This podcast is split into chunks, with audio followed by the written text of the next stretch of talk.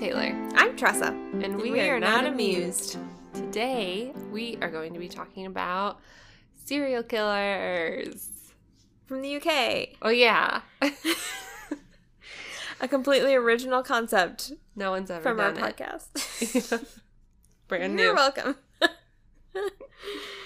okay. So, our tea. Mhm. Just, I mean, there's not, we don't know who the other one is Yes, talking about.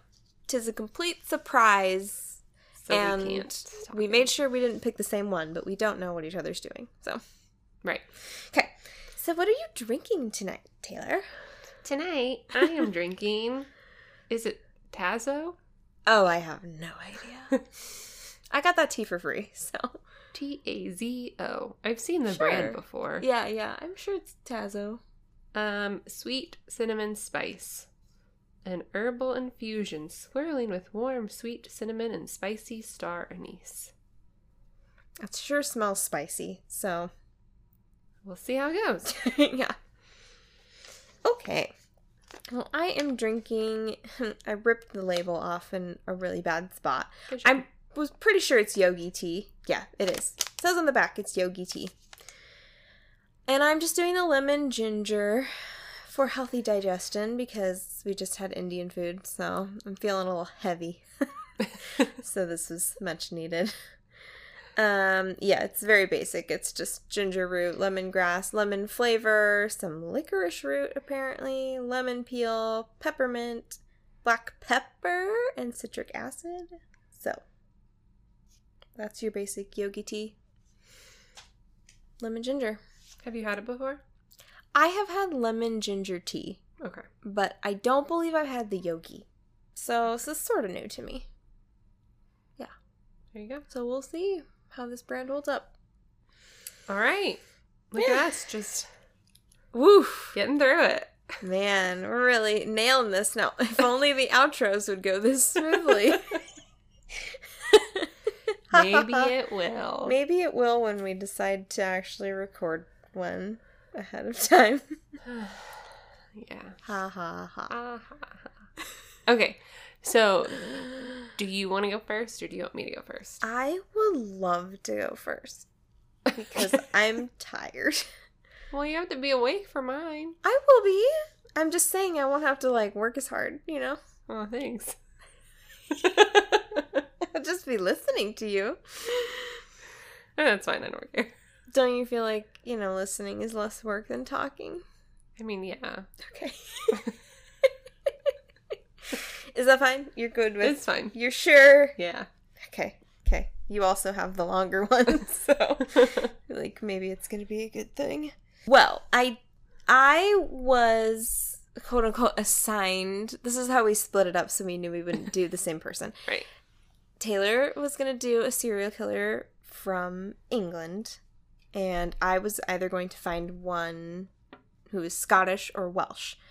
Um, and doing research, I did find. Uh, well, I was reminded about this TV show that that David Tennant did, where he played Dennis Nilsson. Nielsen, I don't know. Um, and I've thought really thought about doing him because David Tennant plays him Mhm. in a show, which I'd say we just cover the show instead. I decided against doing him because although he is Scottish, the murders none of them took place in Scotland. So I Mm. was like, eh. So I found a serial killer who all of the murders that are confirmed took place in Scotland. So, Okay. haha, I am doing Peter Manuel, Okay. also known as the Beast of Birkenshaw. Ooh. Mhm. So, just start at the top with my sources. I used his Wikipedia. Obviously, that's easy one. Um, there is a disclaimer at the top of the article that says it needs better citations, so not a 100% sure of the accuracy of all of this. Yeah. I did find at times that the timeline was a little funky or there were just like these mi- weird missing details. So I had another source, which was the police museum uh, in Glasgow, it was their website, and it was just a page about his case that I used as well. to Okay. just confirm and add in a little, a few more details. So that was a really, really helpful. And also, I really want to go to this museum now. Seems really cool. All right, just add it to our list. Add it to the list. Exactly. Okay, cool. So those are just, I just had those two sources. So Peter Manuel was born March 13th, 1927, in, drumroll please, New York City, Wow. to Scottish parents. Okay. both Scottish. Um, they migrated back to Scotland in 1932. He was three years old, Right. so he doesn't. He's Scottish in my mind. Mm-hmm. Uh, he really didn't grow up in New York at all. He just happened to be born there. So, uh, he was apparently bullied as a child, and I Mhm. wrote down "boohoo" because he's a murderer. So I was like, I don't really feel that bad for you. Um, by age ten, he was known to the local police as a petty thief, and his very first crime ever was breaking into a church and stealing the offering money. Oh, So, nice. Classic. He's 10. and then at 15, he attacked a sleeping woman with a hammer. After breaking into her house, he just decided to attack her after stealing her things. Hmm. And it just gets worse after this. Uh, when he was 16, he sexually assaulted three women, one of whom was pregnant at the time. Uh, he was caught and he served nine years in prison for this, and they let him go. And I couldn't find any reason why. I guess it was just like, you know, that was the sentence for rape, and or like, I guess he's fine now. He's learned his lesson. Spoiler alert, he's not fine. um, 1955, skipping ahead quite a bit till, you know, he's out of prison now. Uh, he was 28 and he was arrested for rape again. But he decided to represent himself in court like a lot of crazy criminals do. And somehow he won that case and he got himself acquitted of those charges. Wow. I personally think he did it, you know, but Right. it's fine with his history and everything. Um, so just a year later, he escalated to murder. Um, all of his victims were killed in or nearby Lanarkshire. I don't know if I'm saying that right. But that's a region in like central Scotland, and that's where every murder took place. Um, the ones we can confirm anyway. Right. So the first victim was uh, in January of 1956. Her name was Anne Kneilands. I'm just gonna go with that. I'm gonna say that the K at the beginning is silent. It's like K N E, yeah, whatever. Yeah. She was only 17, so it was especially sad and tragic. Um, she was on a golf course and he stalked her, and then he raped her and beat her to death with an iron, like a golf iron. Hmm. Um, he was never, in fact, convicted of this crime because of insufficient evidence, but he confessed to it, and I believe led the police to her body. So, like, Oh. Well. he did it. Yeah. Yeah, but um, it just they weren't able. There wasn't enough like forensic evidence, I guess, to convict him. So anyway, that was his first victim, 1956, uh, in January, and then same year, September 1956, he broke into the house of Marion, Vivian, and Margaret Watt. Marion was is Margaret's sister and Vivian is Marion's daughter. So Margaret is Vivian's aunt. Right. Okay. Okay. So we're all related. Okay. Peter broke into the house, shot all of them to death. Oh. Um, yeah. Um, Marion's husband Will was the prime subject. Subject. I'm tired. He was the prime suspect in the case, which kind of makes sense considering you know he was uh, gone at the time. He, you know, he survived. He wasn't Oh, there, so like, of course they're gonna suspect him, right? And that's who they always look at first. Yes. Anyway. Yeah, it's always like the husband. Let's look at the Yeah. husband. Um so the guy was just on a fishing trip when the murders happened. Um and I I just feel so bad for him because he remained a suspect until um 2 years later when the, another family in town was murdered in a similar way. We'll get to that. Okay. But he for 2 years basically he was like the prime suspect in the murder and he just lost his daughter and wife and I don't know if it was his sister or I guess it was his sister-in-law. Yeah, either He his lost. sister or like- his sister-in-law. Yeah, I guess it'd be his sister-in-law. but- His wife and his daughter, you Yeah. know, and he is like grieving but also like being interrogated by the police and investigated. Sounds terrible. Mhm. So, um, that was the second murders, and then the third victim. I'm not convinced this was a real, really a victim of Peter. So, December 1957, a taxi driver named Sydney Dunn, who's 36, is found. Um, he it this murder did not happen in Scotland like all of the other murders, right? Mm-hmm. Um, and the evidence is minimal. So, what they had was Peter was in Newcastle where the body was found two days before the murder for a job interview. Like, they could confirm that. The second piece of evidence was a button from a jacket Peter owned was found in Sydney's taxi cab. That's it. And it was for sure from his jacket. Apparently, his jacket was missing a button. Oh. But I'm like, that's that's it. That's it. And also the fact that like this the murder itself like just doesn't match you'll kind of see a pattern with the others, but like it Okay. just it's just weird. It's like doesn't seem like enough. He also didn't confess to it, but he admitted to all of his other murders. Mhm. So like why would he at that point why would you lie? I don't know. right. So personally, I'm not sure he did it, and I think the case is unsolved, which is a shame for this guy and his family. You know. So uh, it does. It did say on Wikipedia his guilt about this murder is in question. Mm. They just think like based on Peter's history and the button, the missing button, A that he did it. So I'm like, mm, okay. So that is supposedly his third murder. I don't know if I buy it. Moving on. The fourth murder, also December 1957. It was a young girl named Isabelle Cooke, also 17 at the time. She was the other girl. The first murder, she was Mhm. 17. Right.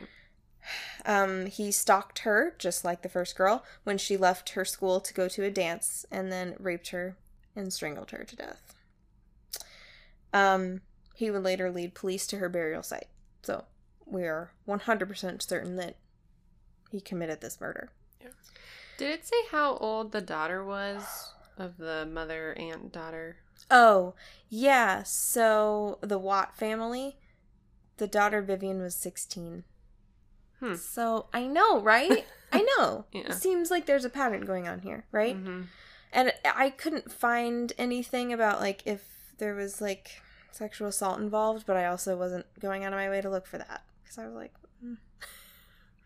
I don't want to know. I don't want to know that. I kind of feel like there probably was, you know, Right. just based on his pattern. Um, but yeah, I don't. I don't know how much I want to know. So, anywho, um, the last his last murder, as far as we know, was in January 1958, and this was another family. He broke into their house and shot them all. Sound familiar? Right? Mm-hmm. Um, the police saw this murder also happening, you know, nearby to the Watt murder, and they kind of connected the dots, and they were like, "This is super similar to what Yeah. happened." And we're talking about um, a father and a mother, and this time it was a son, their Mm. ten-year-old son. So a little bit different, Yeah. right? But still, a family, three people, shot to death with their house broken into, right? Similar area. So they saw this kind of pattern and they were finally able to clear Will Watt of suspicion of killing his, his own wife and daughter. Mm-hmm. Um so Peter after murdering this family stayed in their house for a week. hmm Ate their food. You know, Hmm. just like casually lived there with the bodies. It's crazy. And get this, he uh, took care of their cat. He fed their cat. You know, Well, that was nice of him. The only redeeming quality of this trash garbage human. Yeah. He took care of a cat. Yeah. Um before he left, he stole some banknotes that were just withdrawn by the husband, which is important. And he stole their car and then dumped it at some point. Uh, I don't why I don't really know why you'd steal it, but I guess maybe to avoid getting captured. But I just don't know why he stole it in the first place. Mm-hmm. It doesn't matter. Clearly, he got off on like breaking into people's homes and stealing their things because he was really big into that too. As we know, he was like ten years old when he first stole something. So, right. um, the crazy thing about the car is that while they were still investigating Isabelle's murder, which happened, which was the second young girl Mm-hmm. that he stalked and killed. Um, she was killed December of 1957, and the Smart family was killed in January 1958, so like a month later. So at this point, he's he had the Smart's car, Mm-hmm. and apparently he gave a ride to a police officer who was investigating Isabelle's murder. Ugh. He was like, "Here, I'll help." They always do. I know. And apparently the police suspected him. They just didn't have enough at that point to like arrest him, but like he actually gave a police officer a ride and he he was like saying, "You're not looking in the right place for her, you know." I know. and also it's just it's so classic serial killer because there's so many of them that seem like they're like, "But you don't see my work." Like I'm you not don't gonna recognize that it's me. Yeah, like, give me my credit. Yeah. it's ugh, it's so gross. Like the gall, I can't. Um, so police could only prove that Peter killed this the Smart family after he was caught spending the banknotes he stole. Hmm. So I don't know how all that works, but apparently the money was like marked, and they knew it came straight from the bank because it was brand new money.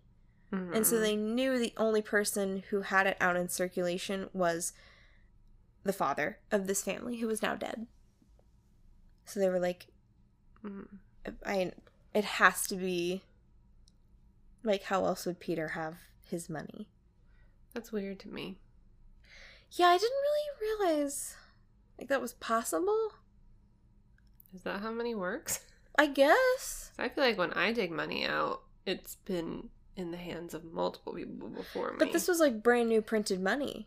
That's the thing. So the bank literally said we just printed these bills, or we just got these bills from I don't know what it is. They're like here we have the federal Federal Reserve. You know, was it uh, large bills?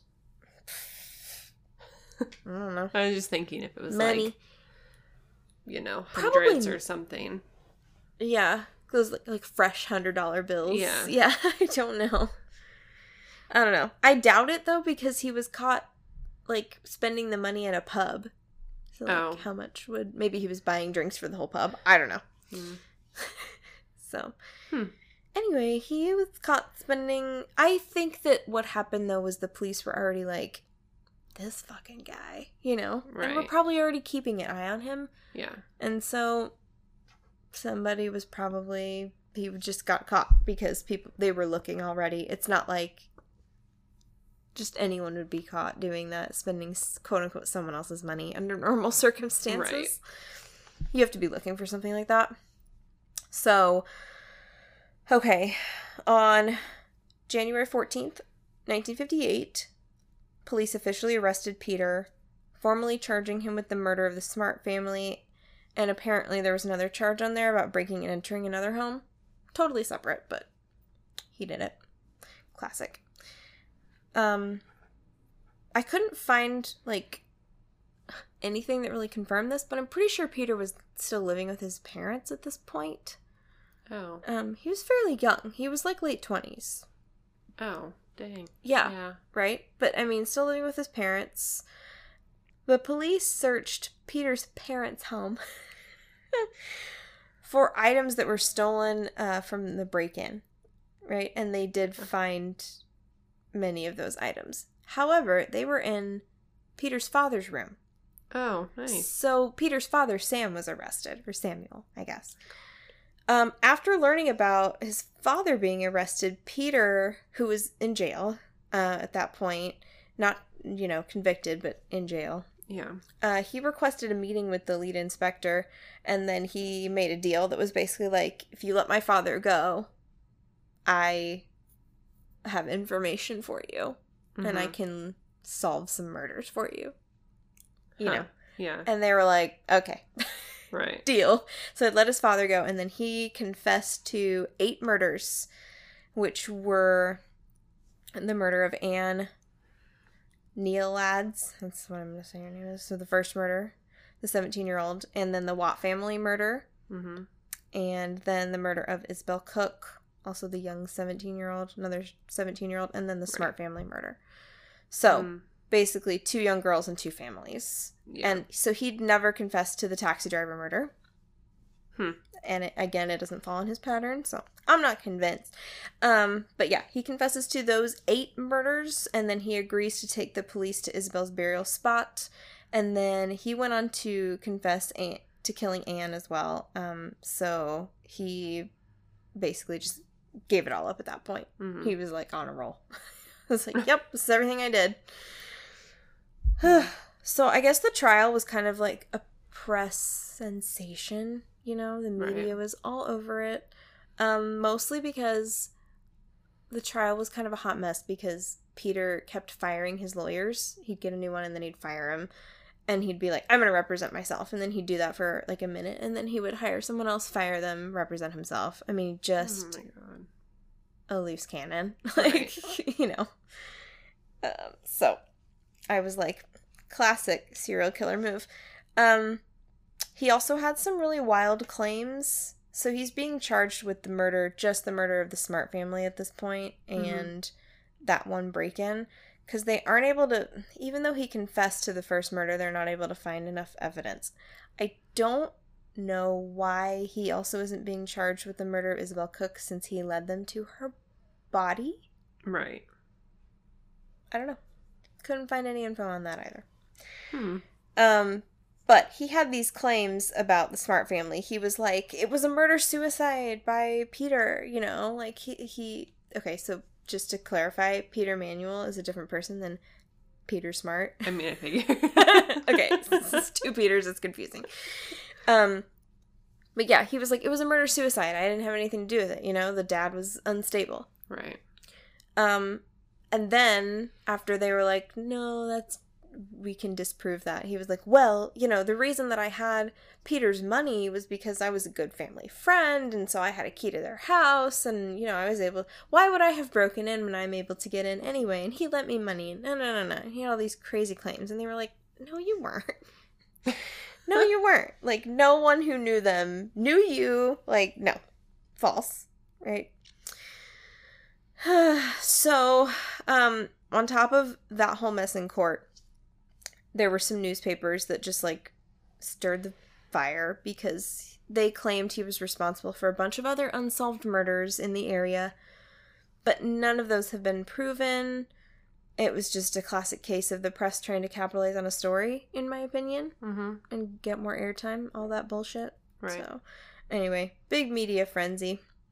So, finally, uh, on July 11th, 1958, Peter was hanged by an executioner Oh. named Harry Allen, who has his own Wikipedia page. So, he was apparently a really important executioner. I was kind of thrown by that. Anyway, he was one of the last people to ever be killed, like executed by the state or the country, whatever, for a crime Mhm. in Scotland. Um, Huh. it's he's commonly mistaken for the last person to be executed, but he wasn't. He was the third to last. There were two guys after him. Um, the last guy was in 1963, and that was the last time Scotland has ever used, I guess, the death penalty. Wow. Yeah, right? Right? Crazy. Okay, so that is the story of the Beast of Birkenshaw, Peter Manuel. How did he kill the 17 year olds? Um, let's see. Anne, he stalked her and then raped her and beat her to death with a golf Oh, right, right. and then the other 17 year old was Isabelle Cooke. he stalked her as well, and then he raped and strangled her. So, And he was never charged with the woman he beat with a hammer. um, yeah, the one that like age sixteen. Yeah. I yeah, I don't know. I don't think so. So he really doesn't have like a set way of No. killing people. Not really. It just seems to me like there's, except for the taxi driver, I feel like that should just be thrown out personally. but it's like, it's women, and it's like violent. It's not like a quick death. It's like a violent, you know, Yeah. angry death. It's like strangling or beating, basically. Didn't he shoot the families though? Yeah, but I mean, there's. I guess I don't know where he shot them. I don't either. I didn't So, look that it- far into the. Yeah, I mean, there's only so far I want to go in like grisly details. that's fair. But yeah, there's I think I sh- I guess I shouldn't I shouldn't say. I'm I'm over here thinking he probably ass- assaulted the women in the home, you Mhm. know, when he broke in or you know, just after breaking in before shooting them, maybe Yeah. after, who knows, right? Cuz he was clearly sick Right. and would do that. So, I'm not convinced there wasn't something inappropriate going on there Right. before he decided to kill them. Hmm. Not really sure. I just know like it's like there's there's the two young girls whose deaths sort of match each other, Yeah. and then there's like the two families who were like break-in Right. murders who also match each other. Yeah. So, and he was very clearly there was enough evidence to convict him for the smart one. So I'm gonna s Mhm. I'm gonna I don't know. Seems like the police were able to put it together and get him convicted and put to death. So he was trash. Well, most are. Hmm? Most are. Most most serial killers Most are. yeah. yeah. Yeah, I guess that's a good point. Seems good to point. be a common theme. Okay, so I'm going to be talking about Bruce George Peter Lee. Wow. Is that five people? because No, it's one person. have Bruce and George and Peter and Lee. Yeah. That's four. But no, it's one person. no, that's too many first names. I don't like it. It's okay. I just refer to him by his last name. I already don't trust him though. Okay. So originally, I was going to start this out with a question, which I still can, but as I did more research, I felt like it became very apparent what the answer is. But, um, I mean, there's no, I'm trying to like hold back what he did, but it's hard to, we just have to get into it. Okay. So, do you know the difference between an arsonist and a pyromaniac? oh, I Well- didn't, so it's okay. I mean, I guess I, an arsonist literally sets fire to like things, like buildings and places, and I don't know. And then a pyromaniac just likes fire. It's like not necessarily is gonna be like going and setting fires. They just like it. Yeah. So, what I found was a pyromaniac is it's like a, a mental condition or like a Mm. mental health condition.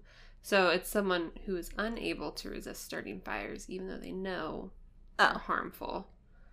Um, it's said to be like the only way they can relieve built up anxiety, tension, or sometimes arousal. what? That's for people who have this condition. well, that's an interesting detail. Right. So I had two sources for this, and I started with one, which was Murderpedia, Mm-hmm. and then I found a YouTube video, um, which was Serial Killer Bruce Lee, the Twisted Arsonist documentary. So I started on Murderpedia, didn't quite make it through all of that, and then started watching the documentary hmm and then went back to Murderpedia to fill in the blanks and stuff. But Murderpedia referred to him in some sections as a pyromaniac. Uh huh. But as I was like reading through it, I was like, "Are you sure?" Because he sounds like an arsonist to me. Okay. But let's see what you think. by the end of Okay, but an arsonist knows fires are bad and they just don't care and they set them anyway. Yeah. Kind that's like the big difference. Yeah. Okay, cool. okay. Got it. So we're gonna start in December 4th, 1979. Cute. Okay. Okay, so we've got the Hastie family. They live in Hull. So there's mother Edith, the father who is in prison. Um, there's four brothers. Wow. That's a lot of children. Yes. So you don't have to worry about actually remembering all of them. They're not Bruce and George. And... No. They're not. Well, there is one named Peter. But so we have Charles who's 15, Paul who's 12, Peter who's 8, and Thomas who's 9. We also have three sisters. Angelina who's 16, Nicola who's 11, and Sophie who is 8 and also Peter's twin. oh, But you also don't have to worry about the sisters because they're not here this night of December 4th. They're Okay. staying with relatives. okay. So it's just the mom and the sons. Okay. Um, Mom and sons. and the sons. So fire breaks out, trapping Edith and her four sons. Charles, the oldest, the 15 year old, he um, is the first one in the end to die from the fire. Oh. But before that happens, he pushes his mother out of an upstairs window to save her. It's a 15 foot drop onto concrete, but she only hurts her ankle, which is Whoa. pretty amazing. Um, but he can't get to his other brothers, Paul and Peter, who are in the same room. Um, and then like he can't get to them to save them in time. And then Thomas is in a back bedroom, so Um, he's not with them. no. Um, so Charles ends up dying the next day from his burns. Yeah. Um, and Paul and Peter are both taken to Pinderfields Hospital in Wakefield, which is West Yorkshire. Um, and Hull is in East Yorkshire, Okay. so the town they're from. And that is the closest specialist burns unit to Mm. them. Uh, Peter died two days after the fire, and Paul died seven days later. So nine days total after the fire Oh my gosh. from his burns. And the mom is alive. Edith survives, and Thomas survives. Oh. Um, so she obviously survives from being pushed out the window. Thomas, the room he was in, that back room, the Mhm. flames just like didn't reach him hmm before he was rescued. So he was rescued with just minor injuries. Wow. The family dog was also killed during the fire. No. you could have just left that detail out, Taylor. Um, so No. when this story reaches the prison, the father's and he is released like immediately on apparently compassionate grounds. I didn't even know that was a thing. but What? I guess back then. Does that mean like the family is like What does that mean? I guess because he just lost three of his sons in a fire, Wow. he can get out. I don't know. I mean, I would I would think there'd at least be like a leave of absence where you're like go Right. tend to whatever you need to tend to. But then you're coming back. yeah, I, I mean, I guess I just think of it like work, you know. Yeah. Like they're I not mean, gonna. I definitely didn't look into it, like research it, what that meant, compassionate grounds, but Maybe he asked to be discharged. can I please leave? Yeah, and they were like, and I mean that's just a valid reason. Right. Interesting. So the fire officers, when they're like investigating to see what happened, Mm-hmm. they noticed paraffin on the front porch, and so they called the police in. Um, the police began talking to the locals to try to figure out what happened, and were met by a town that didn't really seem to care about the deaths of the brothers. Um, Wow. Yeah. Although someone did say to them, there was like a lead that they saw a younger boy standing in the street, like muttering to himself after Charles had died, like the next day, one down, four to go. What? okay. So it turns out the Hastie family was known as a problem family in this town, um, who had been responsible for petty crimes and vendettas, including the boys had stoned elders. Oh. Um, they stole change from younger neighborhood kids. And Charles was actually like along for the ride on the crime that landed his father in prison. Mm. Mm-hmm. which was robbing robbing a local sports complex. Robbering. Robbing a sports complex. So, once the police discovered this, like how the town viewed the family, they began looking for someone who had maybe had an experience with them and was looking for revenge. oh. So, Criminal cohort. yeah, something. Okay. So they questioned people for six months before Bruce Lee confessed to the crime. He explained that he had poured paraffin through the letterbox and set it on fire in hopes of seeking revenge on Charles, whom Lee had been in a relationship with. Um, he also confessed that Charles had threatened to go to the police since Charles was only 15 at the time that relations had and taken how place. How old was Bruce? He was. Sorry. No, you're fine. He was 19. Oh, yeah. Big difference there. Yeah. Well, When you're that age. right. So Charles threatened to go to the police unless Lee gave him money. oh. Um, but also Lee had other ties to the family. He was interested in the sister Angelina. oh, also? Yeah. Okay. and had asked her out like multiple times and she always said no. So it's like I'm mad at you, Charles, for this. What? I don't know. so strange. Um, so during the questioning, Lee admits to starting nine more fatal fires over the last seven years, killing a total of What? 23 people, plus the three Hastie brothers, which brings his total to 26. Whoa. Holy shit. Yep. And he's 19 at this point? Yep. Oh, no. So, Okay, wait. Can we back up for a second? I had a Yeah. question. okay. Um, you said he lit something on fire and put it in their mailbox or something? Par- like the letter boxes and Yeah. doors. yeah. but wait, what did he light on fire? paraffin. What is paraffin? So, paraffin is a flammable, whitish, translucent, waxy solid. okay. Is it a candle? Like I don't understand. um, there's also like oils, so maybe he was using paraffin oil.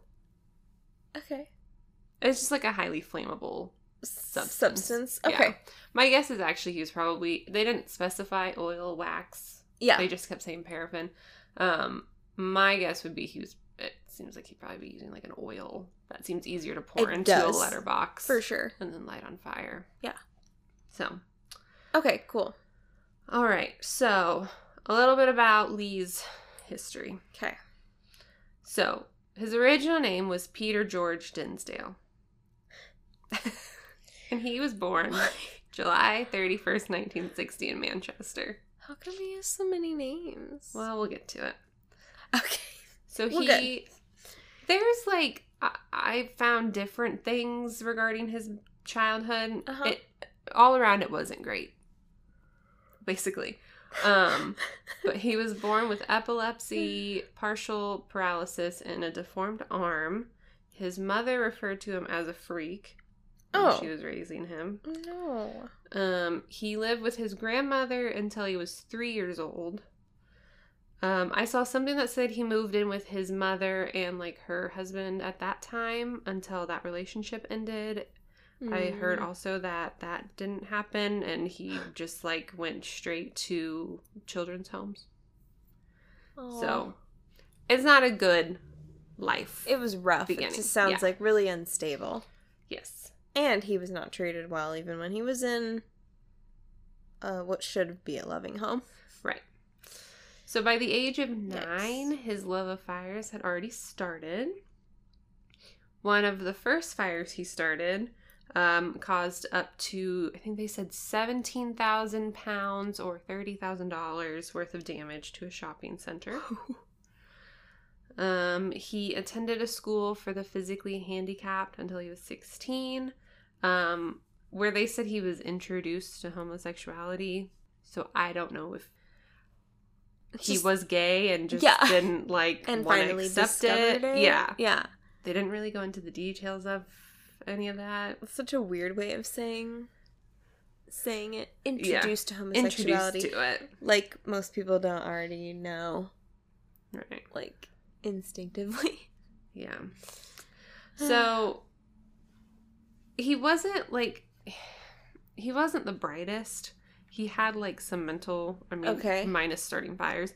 He like had some mental issues and you'll see like through here neighbors you know called him like half wit and things like that. So like he wasn't he didn't seem to be the brightest Yeah. person. So Makes me wonder too. Well, you might you might get into this, but like, did he understand with fire what he was doing right. fully? yeah. Um, so he worked as a laborer and was known as a loner around town. Mm. Um, throughout his teenage years, he started over 30 fires that are known, but others that were never reported or they said he forgot about, but it's like if you forgot about them, how are they known? no. What? Um, 19 years old, he changed his name to Bruce Lee in honor of his favorite kung fu star. Oh no. That's kind of what I thought actually, Yeah. but So I didn't think it would actually be a thing. it was. Okay. All right. So back to the fires. Here's where we get into all the fires. Um, pretty much all of the fires he started up to the Hastings fire um, never brought about suspicion. They were just assumed accidents. Right. Mm-hmm. So if he hadn't started that fire or been like careless, because what happened was, you know, the firemen noticed paraffin yeah. on the front door steps, and so they called the police. And like, if he'd been more careful with that, maybe they wouldn't have thought anything of it, and yeah. he would have been able to just keep going. Yeah. So, um, Mrs. Fenton, who was a local to the area, had been following the Hastie case closely, but she didn't recognize the name Bruce Lee when the police like reported that this is who they had arrested. Um, she had been a victim of the of a fire as well. One night after a neighbor had left, she had seen a shadowy figure outside her door who moved away after being spotted.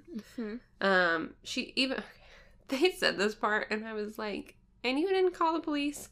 She even thought she had seen a hand poking through the letterbox, Mm, no. But No, believed it to be Daft Peter, and didn't think anything more of it than the harmless half-wit who lived in the neighborhood. So so Bruce Lee, Yeah, just not because named Bruce Lee. right. So she thought. She didn't know him as Bruce Lee at this point. She still knew him as Peter. Uh. Um, so she went to bed, but was awoken to neighbors yelling fire. She went to her seven year old daughter Samantha's room to save her, but she was extremely pregnant at this time and Oh like couldn't God. find a way out of the house. So they had to huddle in a corner of the living room because of all the smoke. Oh. Um, both survived but had extreme burn burns, and she lost the baby. oh no.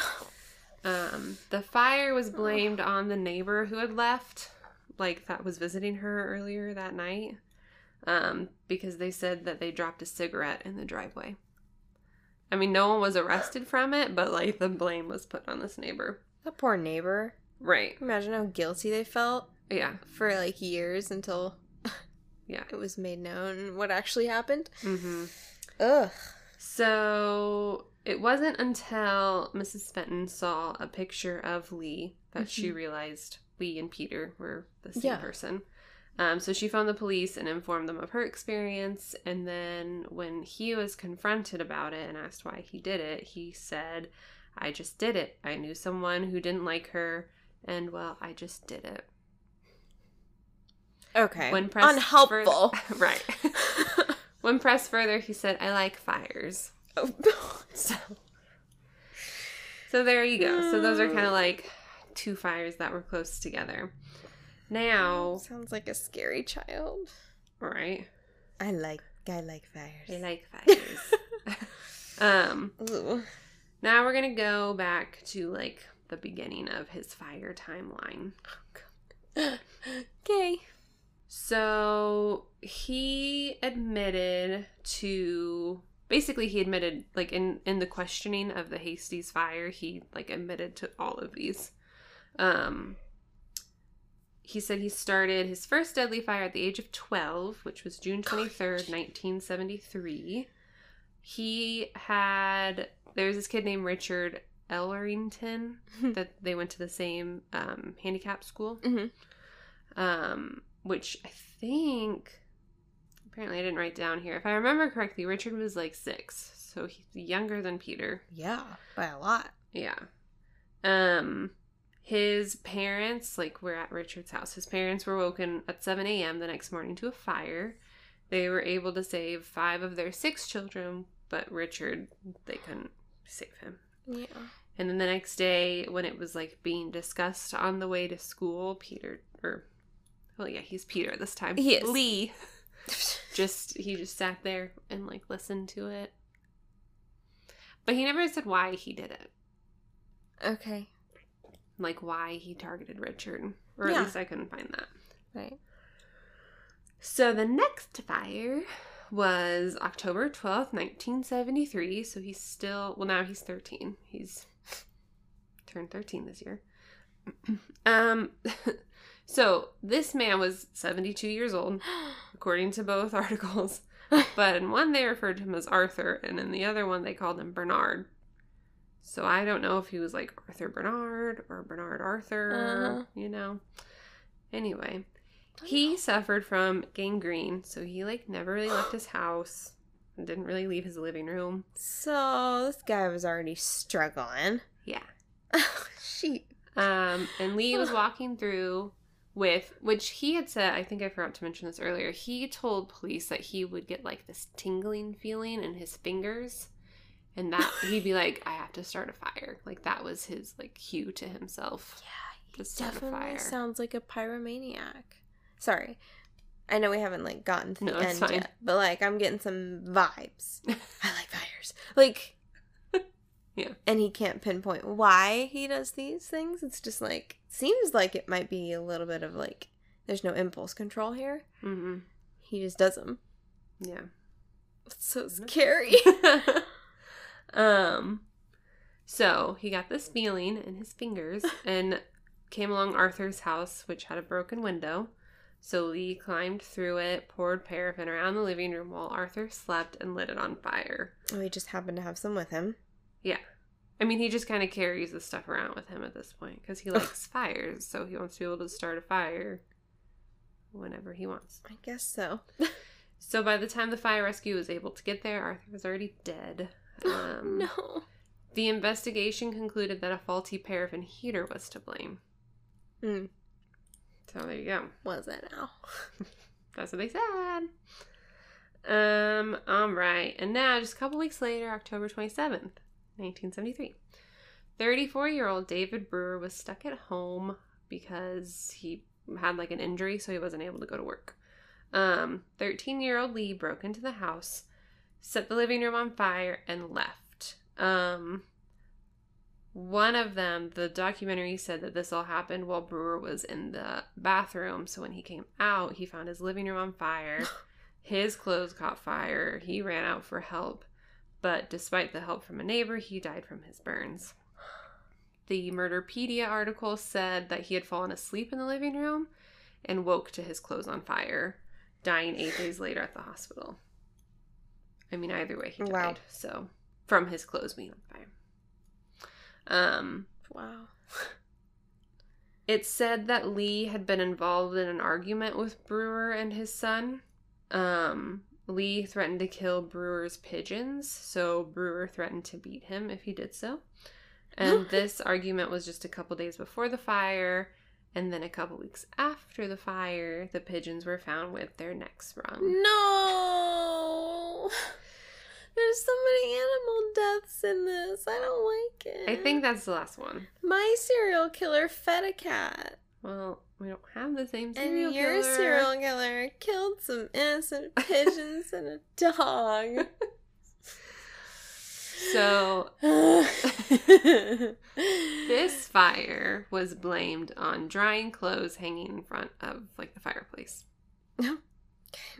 December 23rd, 1974. So we've gone just over a year. Um, Elizabeth, who was an 82 year old widow Another old person. who also suffered from poor eyesight. Oh my gosh.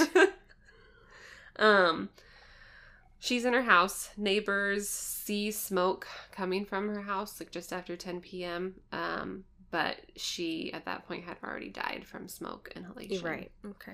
Um, this was blamed on a cigarette she was smoking in bed, catching the sheets on fire, even though her family said she never smoked in bed. Mm-hmm. She was smarter than that. Yeah. So then we skip about two years. So June 3rd, 1976, Peter is 15 at this Mhm. point, I think. Um, And he's on a roll. right. the Edwards, just a couple, they were out for the evening, and the great grandmother was watching their three kids at home. Um, she had just put the youngest Andrew to bed when she came down to see smoke like coming up from under the stairs. Uh, Andrew was unfortunately claimed by the fire, and then his five-year-old brother first claimed that he had started the fire by playing with matches, but then later, you know, the family was like, "We don't just have matches in our house." Mm-hmm. So Where the- kids can get to them. Yeah. Yeah. Um, so he later like he denied it, but He was five. he was five, so I don't yeah. even know why they were he like. didn't even. He didn't know. you did it, yeah, because you're saying you did it. Yeah. Um, Lee eventually admitted, obviously, to this fire again, starting it with paraffin. That was kind of his choice. Sounds like he had a signature, Yeah, or at least a pattern. right. Okay, so now we're gonna jump to January second, nineteen seventy-seven. So Okay. we were what 1976 in the last one yeah so about half a year has gone by um lee broke into a house dumped paraffin all over the living room floor lit it on fire and in doing so killed katrina thacker a six month old in the process. Um again arson was not suspected as in all the other cases. Um, it was believed that a spark from the fireplace had caused the fire. Um, Lee was also in the crowd of onlookers as like the fire spread, Of course. and um, the fact that like the fire spread so quickly due to the paraffin was like never addressed when they were investigating it. They weren't like, "Why is this fire spreading quicker than it normally would?" Right. Um, it was later revealed that Lee had been a frequent visitor to the Thackers' pigeon loft. It's okay. More pigeons, though. well, Some about but it. nothing happened Yeah, to the still. pigeons. Um, and he would overstay his welcome, sometimes walking just like into the Thackers' house. Oh no. Um, it was later reported that Mr. Thacker had clipped Lee on the ear just a few days before the fire. Like- 'cause- Hidden. I think so. Or like, I don't know. All the words I want to say sound harsh. Like, it, it wasn't like a smack. I think it was like, I mean, it wasn't a nice thing to do, Yeah. but it's not like he punched him. Yeah. Or anything. It was just like, It's like if you say something a little out of line and like your friend is like, "Hey," Yeah. and just like kind of smacks your shoulder, like Yeah. gently. mhm. so, but you know, he was just like tired of this kid just like walking into their house and like hanging out with his pigeons. I mean, yeah. Little Who did he know he'd already killed a bunch of pigeons. He knew. He had an instinct, and I like him. You should clip him his both ears. I don't know. Um, so this one is sad. I don't have a lot of information on it. It's a lot of people all at once, so I don't have like all of their names. Yeah. But if you go to Murderpedia article, it lists all their names out on there. But January 5th, 1977, um, Peter started a fire at a resting home, killing 11 men and injuring six people. So, Okay. More old people. more old people. he you really has didn't like against old people. Yeah. Okay. Fuck him. Um, okay, so only two more that we need to discuss. Jeez, I'm just like amazed that like this all happened within the span of like seven years. Yeah. Like, thank God that he got caught because Mhm, who knows what he, he could have done going into adulthood. Right. So, April 27th, 1977, Peter Jordan, different person.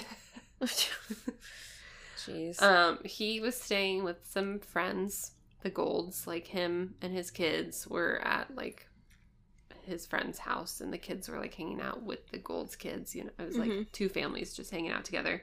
They were all staying the night at the Golds house. Um, Jordan was awoken to a couple of bangs and noticed and like when he woke up, he like realized the room was on fire. Now, when they say the room was on fire, I can't imagine at this point it was like engulfed in flames because I feel like that would have woken him up. I, yeah. But you know, there was a fire happening Yeah. in the room he was staying in. And you can't miss that, really. Right. And this fire swept through the house rapidly.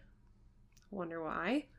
And even though Jordan tried to warn everyone, seven year old Mark Jordan, so Peter Jordan's son, and 13 year old Deborah Hooper, which was the Gold's daughter, um, they were both killed in the fire. Jordan was blamed Oh. for having a lit cigarette in the ashtray. What? I don't know, but that's what they were like. The cigarette caused the fire. Okay. Um, this time, oh yes, this time this actually is different. He Lee had doused the room in gas instead of paraffin. Oh, are we So- sure this was him? Well, he admitted to it. Okay. So Okay, fine. um, so then the last one before the Hastings Mhm. fire was January 6, 1978.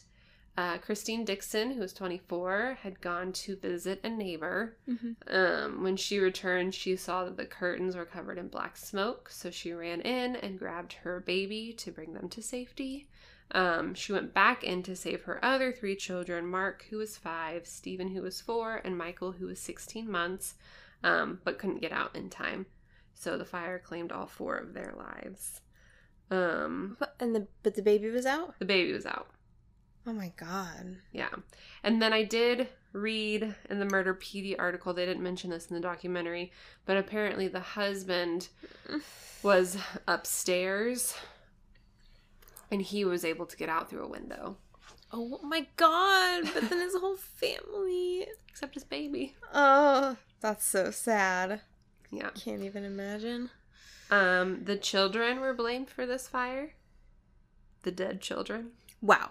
Blame it on the dead kids. right. the easiest victims to The two, the, the three, I guess, who can't defend themselves. Yeah. Rude. Um, it said they were playing with lighter fluid. Lee says he felt that tingling feeling in his fingers again, settled on the Dixons' house, sprayed paraffin through the letterbox, and then lit paper on fire and slid that through to catch the paraffin on fire. So then the Hastings fire happened. Right. mm-hmm.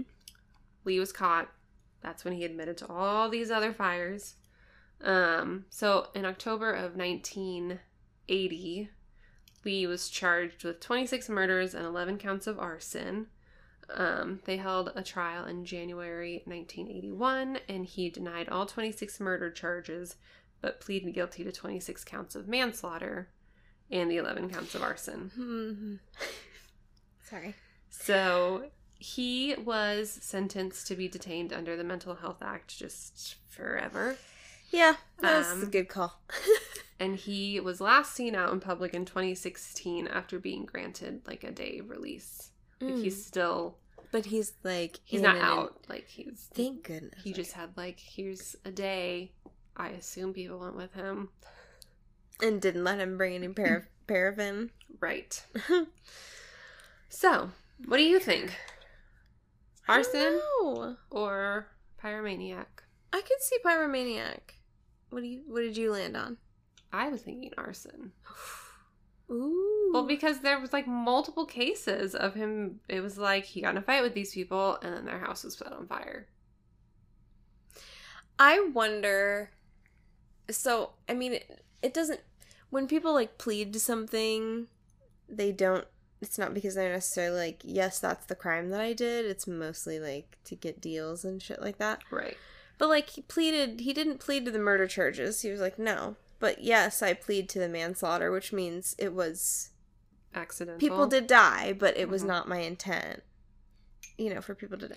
Right. Well, what do you think? Because like, okay, I know, but I mean, my thought process is he's, you know, he's was a little slow, supposedly. So maybe he just truly was like, the they'll get out, like they can leave their house. Like even the people he wanted revenge on, he was like, I'm gonna burn down their house. It wasn't like I'm gonna murder them. I'm gonna burn all their things in their house, and they're gonna be without a house, you know.